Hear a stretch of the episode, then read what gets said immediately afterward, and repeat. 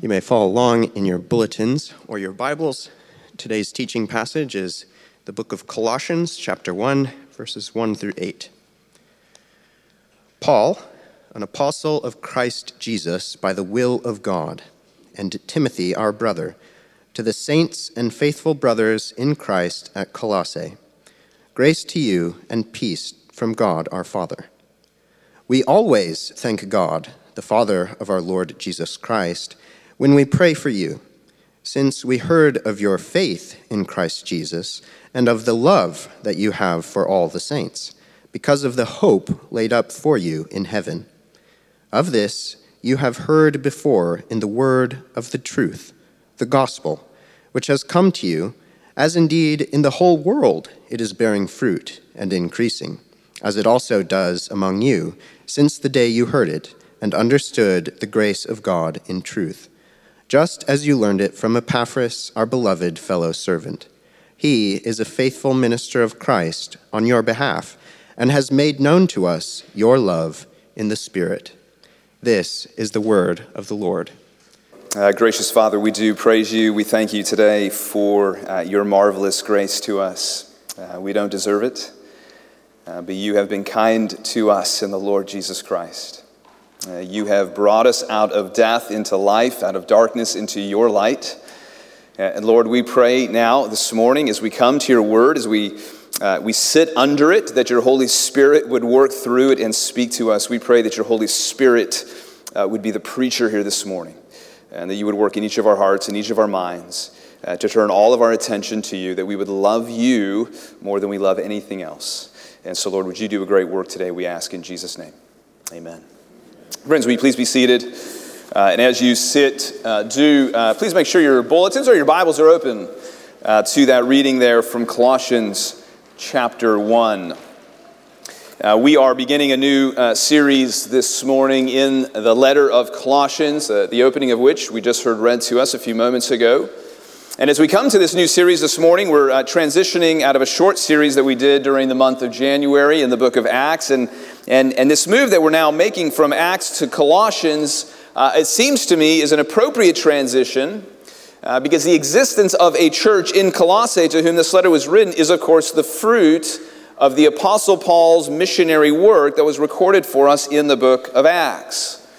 Uh, this particular church was founded during Paul's third missionary journey into this region, uh, modern day Turkey, uh, probably sometime around the year 53 AD. It's not that Paul himself went to Colossae. In fact, we know that he hadn't at the time of this writing because he mentions in chapter 2 that he's never seen these Colossians face to face. And thus, this church came into existence because others from Colossae had come to where Paul was in nearby Ephesus and then had taken the gospel back to Colossae out of which this church then was ultimately formed. And in fact, this opening section of this letter tells us precisely who that was. Uh, it was this man Epaphras that we read about here. Uh, Epaphras was a resident of Colossae. He had, it seems, traveled to Ephesus. He heard the Apostle Paul teaching there. Uh, Epaphras was converted. He went back to his home of Colossae, where he then began telling others about the, the good news of Jesus Christ. And then out of that, a new church was formed. And you really must get into your mind that previously, uh, prior to the year 53 AD, there was no church in Colossae. Uh, there were people who resided in Colossae. Uh, there were people who called that city their home, but there, there was no church, there were no Christians that we know of. And yet, now, as we read here in these opening verses, some of the residents of Colossae can now be referred to as saints and faithful brothers and sisters in Christ. Indeed, as we read here, there are now people in Colossae who are now known for their faith in Jesus and their love for other Christians. And again, I want to say to us that we need to get our minds around that. Uh, we should not take that for granted. In fact, we should very much want to consider the question how does that happen? How was it that some people no longer simply resided at Colossae, but now resided in Christ at Colossae? Because that's an extraordinary reality. As we'll see over the next several months as we work our way through this short letter, to be in Christ is a defining, transformative reality for the person of whom that's true. Uh, to be in Christ is to have a whole new existence. Uh, it's a whole new, new life, a whole new way of being. It's to have the very life of Jesus become our life. It is to have died with Jesus. It is to have been raised with Jesus. And so, how does it happen that some people in this city, in the ancient Roman world, become those who are in Christ at Colossae? Well, in fact, this is part of why this letter was written. It was written to help these Christians understand what had happened and the significance of it all. And as we'll see as we work through these eight verses here today, that at the heart of this passage, and really at the heart of this whole letter, is that the kind of transformation that's been experienced by these residents at Colossae takes place through the powerful working of the Holy Spirit as the message of the gospel of Jesus Christ is heard and believed. Uh, this point, in fact, stands uh, at the very center of our text here this morning. Just look with me, if you will, at that sentence that starts in the middle of verse 5. Paul writes there in the middle of verse 5 Of this you have heard before in the word of the truth, the gospel, which has come to you, as indeed in the whole world it is bearing fruit and increasing, as it also does among you. So that's the center of the passage. It's the, the main point of the text. It's the answer to the question of how did this in Christ reality take hold of these people at Colossae? And so, as we come to this study here today, and as we consider the relevance of it to our own lives as those who are at New York City, uh, my hope is that we'll see the description of this community at Colossae and we'll think to ourselves, you know, that looks like a wonderful community. Uh, I would like our community to look like that. I would like to know and experience the wonderful things that they were experiencing. I mean, after all, is there any among us who doesn't want more grace, more peace, more faith, more love, more hope in our lives? Is there any among us who doesn't want a more fruitful life? And these are realities that we should desire. These are realities that we do desire. So let's look a little bit more closely here at this text. Let's see how all these things come together. Uh, three points we'll consider this morning. What exactly was taking place in the lives of the people here in this community? Uh, how exactly was it being produced in their lives? And why exactly is Paul writing to tell them about these specific things? First, uh, we'll spend most of our time on this first point. First, what exactly was happening in the lives of these people at Colossae that's so encouraging to the Apostle Paul and is the cause for him giving constant thanks to God for them. Let's pick up with verse 1. Paul, an apostle of Christ Jesus, by the will of God, and Timothy, our brother, to the saints and faithful brothers in Christ at Colossae. Grace to you and peace from God our Father. We always thank God, the Father of our Lord Jesus Christ, when we pray for you since we heard of your faith in Christ Jesus and of the love that you have for all the saints, because of the hope laid up for you in heaven. So, to begin with, Paul identifies these people as being saints. Uh, biblically, to be a saint isn't to be a Christian who's extra good and has earned some extra points with God. Rather, to be a saint uh, is indeed to be a Christian. Because to be a saint is to be included in God's holy people who have been set apart for Him. So, for those of you here this morning who love Jesus and who trust Him as your Lord and your Savior, you, dear brother and sister, are a saint. Uh, that's your Christ given identity. Because of Jesus, you belong to God. You are a saint. Now, you see, there is an identity to truly celebrate and take joy in. Of all the things that might define you and be said of you in this world, there's nothing better or more significant than that. You are a saint. Uh, for our teenagers who are here this morning, uh, this is who you are if you have put your trust in Jesus. This is the identity that ultimately defines you. You are a saint. And if you're a saint, you're part of the family of God whose existence is defined as being in Christ. That's why Paul refers to them here as faithful brothers, uh, brothers and sisters in Christ. Uh, it's, to, it's because to become a Christian is to become part of God's family.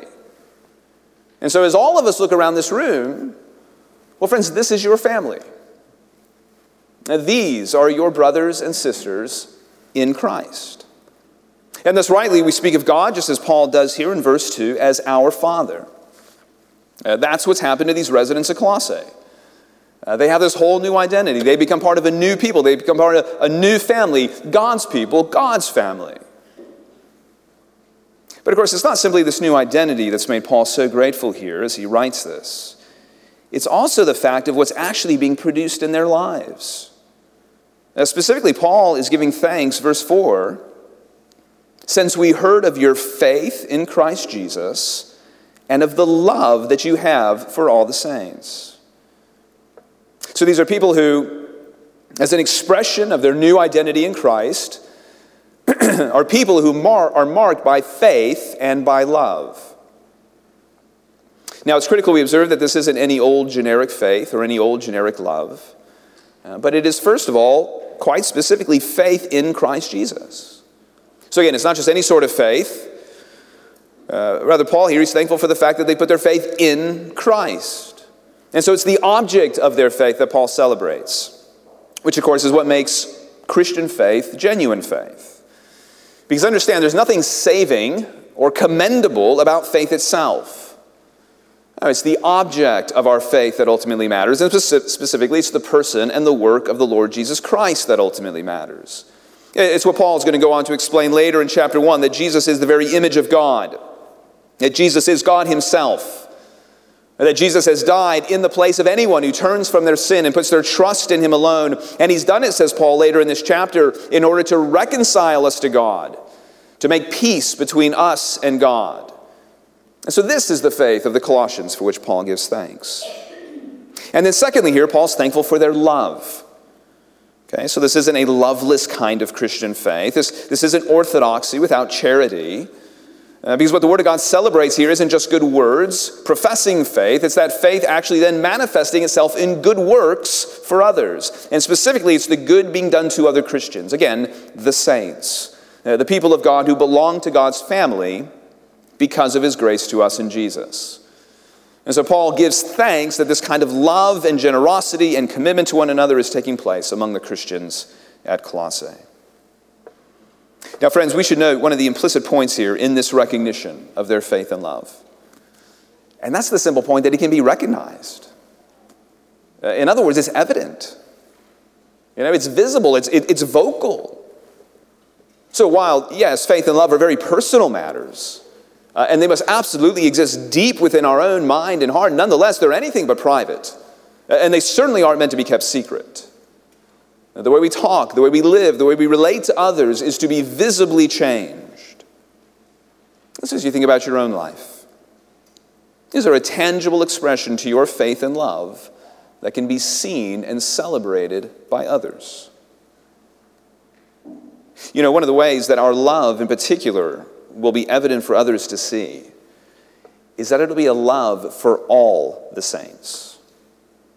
Uh, not just the saints who look like us, not just the saints who vote like us, not just the saints who have the same accomplishments as us. I can hardly imagine the Apostle Paul would have been so grateful for that kind of selective love. Uh, rather, it is a love, as he says here, for all the saints.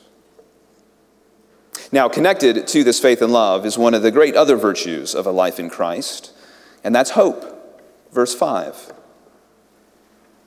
And the hope which is being referred to here isn't simply an attitude of hope. So he's not celebrating the fact that the Colossians are merely hopeful. No, the hope here is specific content, it's, it's what they're hoping for.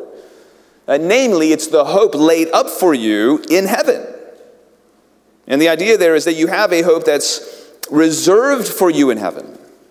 Uh, it's guaranteed for you in heaven. It's, it's laid up for you there. Now, the question, of course, is what is this hope that's guaranteed for the Colossians in heaven? Well, the rest of this letter, as we work through it over the upcoming months, will help us to better understand this. So, for example, in chapter 1, verse 23, Paul will refer to the hope of the gospel. A few verses later, in verse 27, he'll give this hope even more definition when he speaks of Christ in you, the hope of glory. And then at the beginning of chapter 3, he'll go on to say, When Christ, who is your life, appears, then you also will appear with Christ in glory. If you put all of that together, then what we come to understand is that this heavenly hope that the Bible is referring to here is nothing less than the joy of being with Christ Jesus himself for eternity.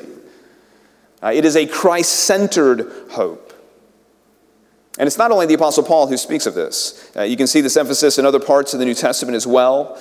Uh, most notably, the Apostle John in 1 John 3 writes, Beloved, we are God's children now, and what we will be has not yet appeared.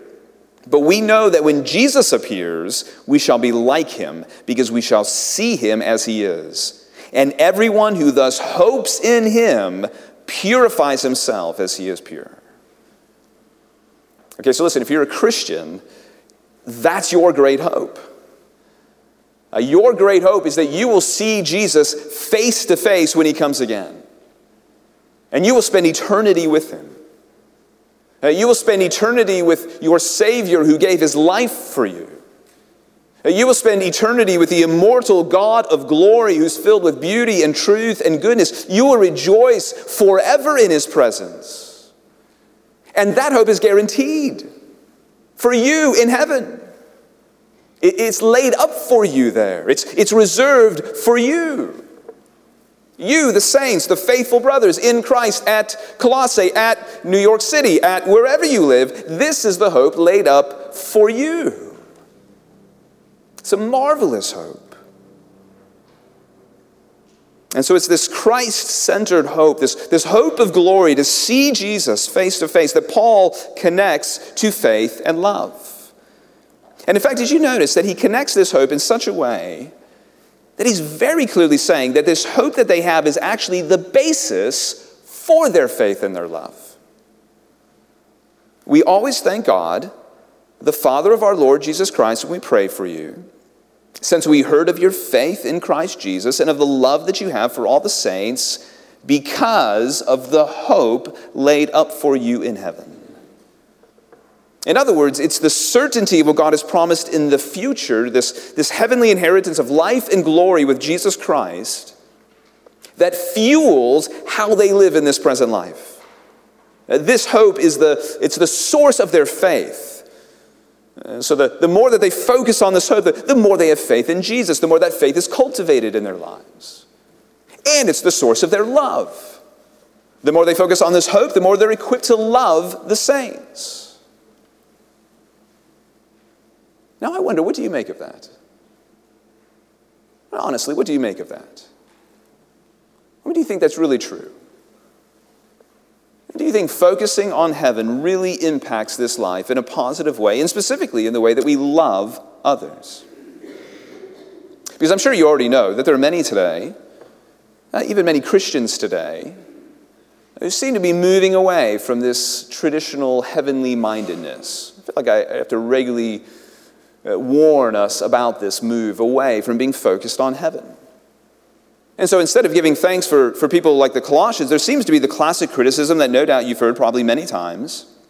He's so heavenly minded that he's of no earthly good. He's so heavenly minded that he's just a, a self centered escapist. His head is in the clouds, and thus he's helping no one on earth. But, friends, it's actually that criticism which strikes me as what's truly, utterly false and contrary to Scripture. Uh, we are called to be heavenly minded. Here's the truth Philippians 3, we're citizens of heaven. 1 Peter chapter 1. Peter contends that the ultimate purpose of the new birth we've received from the Holy Spirit is our experience of a heavenly hope that Peter says is imperishable, undefiled, and unfading. And then Peter explicitly exhorts his readers to quote, set your hope fully on the grace that will be brought to you at the revelation of Jesus Christ. In other words, he says, put your focus there. Uh, fixate there. Set your hope fully on what you have in heaven. That should be your obsession in life. And you see, the point is, we don't become of more earthly good by focusing less on heaven, but by focusing more on the hope that's laid up for us there in heaven. That is what will fuel a burning faith in Jesus. That is what will fuel a sacrificial love for all the saints. Because you see, it, it, it, puts to death then the selfish need to maximize my comfort and enjoyment in this life. Because my hope is in here, my focus is in here. The diamonds of this world compare nothing to the glory of heaven. And so now I can love others freely, I can love others sacrificially.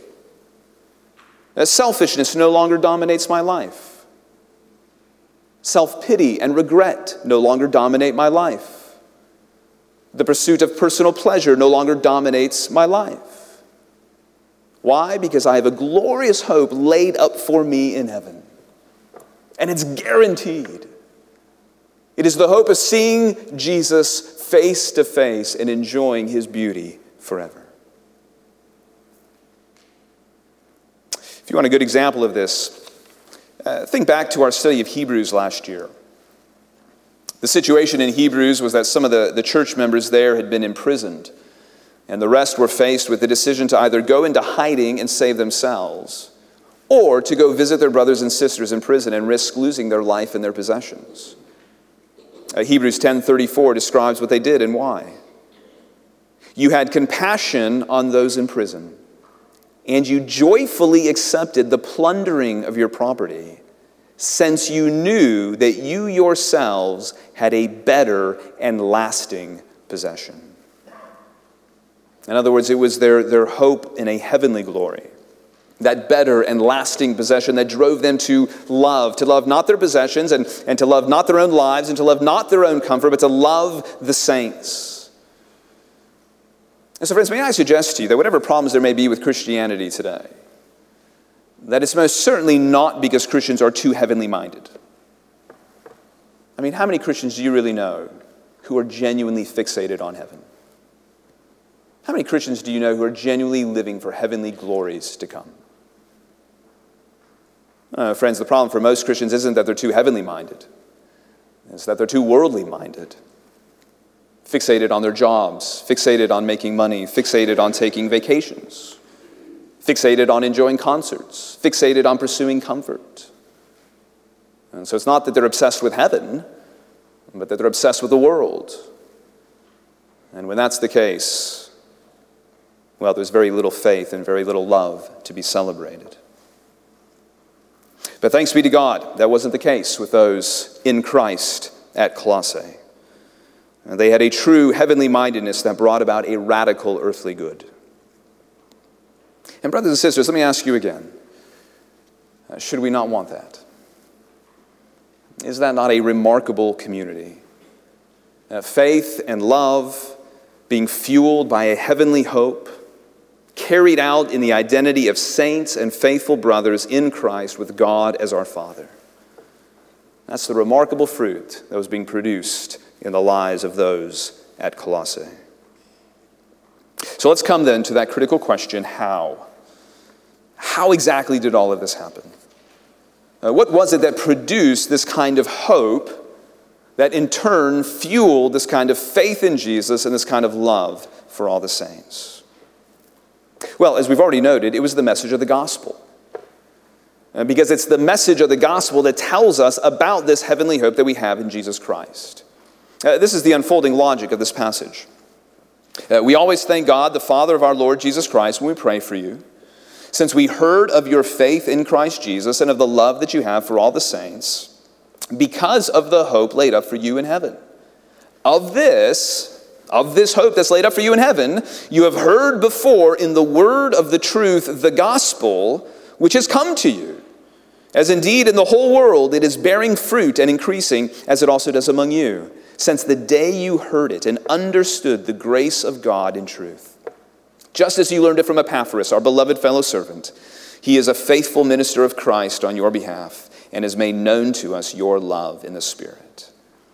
It's the gospel that tells us of the hope that we have laid up for us in heaven. And so when that gospel is preached and when it's heard, when it's, when it's understood, when it's believed, that then is what changes lives and produces a kind of faith and love worth celebrating. Now, we're not given a full definition of the gospel here in these opening verses. That's, that's going to come to us a little bit later in this chapter. But there are a few words here that point us to the content of it. Uh, one, the gospel is the word of the truth. Okay, so it's a word, it's a message. And it's a true word. Uh, it's a true message. It's not myth, it's not a fictional story, it's true. Indeed, it is the truth. Second, it's a true word about the grace of God. Uh, the true message of the gospel is all about God's grace to us in the Lord Jesus Christ.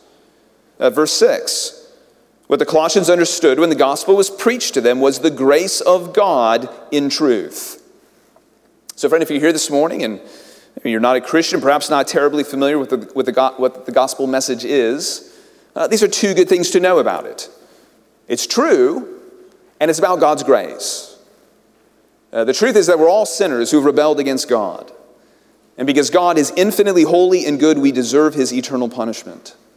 And yet, God created a way for us to be saved from his punishment and to be forgiven of our sin. And that way has nothing to do with anything that we could earn or deserve or achieve. Rather, it's entirely based on who Jesus is and on what Jesus has done.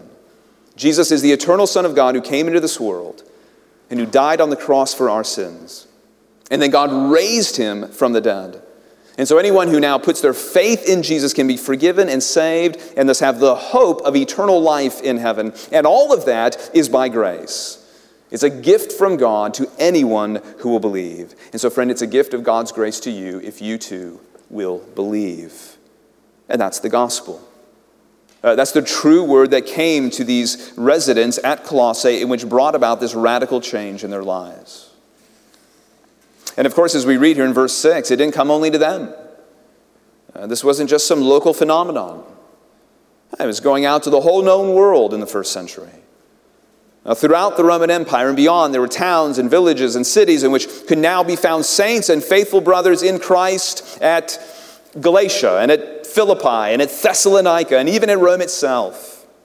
Right? Why? Because people like Epaphras and people like Paul and Timothy, these, these faithful servants of Christ, were fulfilling God's calling upon their life to take this message and to teach it to others.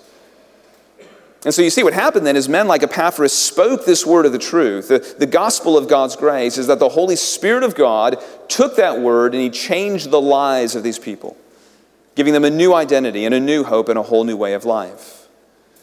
And thus, the fundamental answer to the question of how exactly did all of this take place the fundamental answer is God.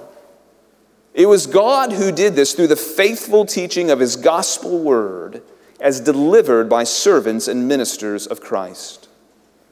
And so Paul is only an apostle of Jesus by the will of God. Epaphras' report, verse 8, is that the love shown by these saints at Colossae is a love in the Spirit, uh, which is to say, their love has been animated and directed by the Spirit. They're able to love in such a way because they're operating in the power of the Holy Spirit. Which, of course, is why Paul thanks God for the fruit that he sees growing in their lives. Don't you find that interesting? Uh, they're acting in faith, they're acting in love, but Paul doesn't thank them. He thanks God. Isn't that interesting? Why is that the case? Well, consider have you ever received a gift from a friend and then thanked a different friend for the gift that was given by this friend. Jim gives you a gift, you turn to Mark, you say, Thank you, Mark, for that gift. No, you don't do that. That's not what we do. We, we, we thank the person who's responsible for giving us the gift. And so you see, it's quite revealing that Paul doesn't thank the Colossians for the good things that are going on in their lives. Right? Why? Because it's not their work, it's God's doing. And so they don't get the credit, they don't get the thanks. Because it's God who's produced these things in their lives. And again, how has He done it? He's done it through the Holy Spirit, as the true message of the gospel of His grace has been clearly taught by the faithful servant Epaphras. That's the how of this remarkable community. Now, why? Why exactly is Paul writing to tell them about these things? Well, this, in one sense, is the question we'll explore as we move through the rest of this letter. But the short answer for us this morning is that Paul's writing these things to encourage them. Uh, he's writing to encourage them by sharing with them the reports he's receiving from Epaphras about all the good things that he sees taking place in their lives. And so he wants them to be encouraged and assured that God really is at work in them. But there's more to it than just that. He also wants to assure them that the reason for this evident fruit in their lives is indeed God's working through the truth of the gospel message of his grace to us in Jesus. In other words, you see, he doesn't want them to have any doubts about the truth and the power of the gospel. Because the situation is such that there are tempting voices all around them telling them that they need something more. Uh, telling them that the, that the gospel of God's grace isn't enough to sustain them in this world. And so, Paul, he's saying to them, Dear brothers and sisters in Christ, with all the authority that God has given me as an apostle, I want you to know and experience God's grace and peace. And so I need you to know that I'm, I'm so grateful to God because there's evident spiritual fruit in your life that's visible to those around you. Praise God for that. But do you not remember how all this happened? It happened because Epaphras came to you and taught you the gospel. And you heard that message and you understood it and you learned it. And from that day, there's been fruit growing and increasing in your life. And guess what? This is happening all over the world.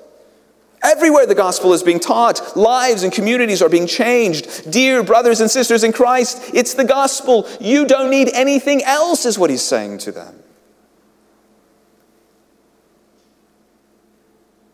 And so, friends, for us here today, as those who are in Christ at New York City, all of this presents, I think, some important considerations for our own lives. So, as we close, consider do you have the true message of the gospel of God's grace? Have you understood and learned the hope that's laid up for you in heaven because of what Jesus has done for you? And if so, what difference has that made in your life? You know, if you find yourself disappointed in your Christian walk with the Lord, it's not because you need something beyond the gospel. It's because you need more of the same gospel. The grace of God given to us in the life, death, and resurrection of Jesus is everything we need to live a life of faith and love as God's set apart holy people in this world. There is no other gospel. There is no other gospel for this whole world. So take encouragement and assurance from that. Uh, the gospel, when it's genuinely heard and, and understood and learned, is producing fruit throughout every part of the world, regardless of the cultural and societal context into which it goes. And friends, it's been doing that throughout history. Listen, it's not insignificant that well known historians, even those who aren't necessarily professing Christians, can nonetheless honestly look at the history of the world and admit the overwhelming impact for good that Christianity, by and large, has had upon different societies the gospel of God's grace really does change things.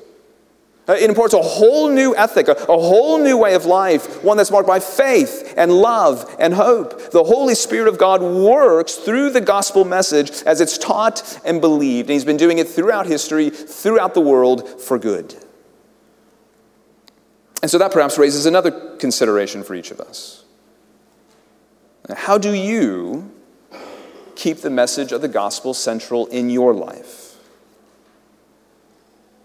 Uh, we must understand it wasn't that the Colossians only needed the gospel at the start of their lives in order to become Christians.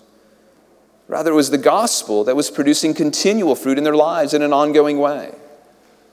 And the same is true for us. We, we don't start with the good news of Jesus Christ, uh, feel like we've mastered it, and then move on to other things. I mean, again, that's, that's precisely the false teaching that Paul is going to address later in this letter. No, it's, it's really quite the opposite.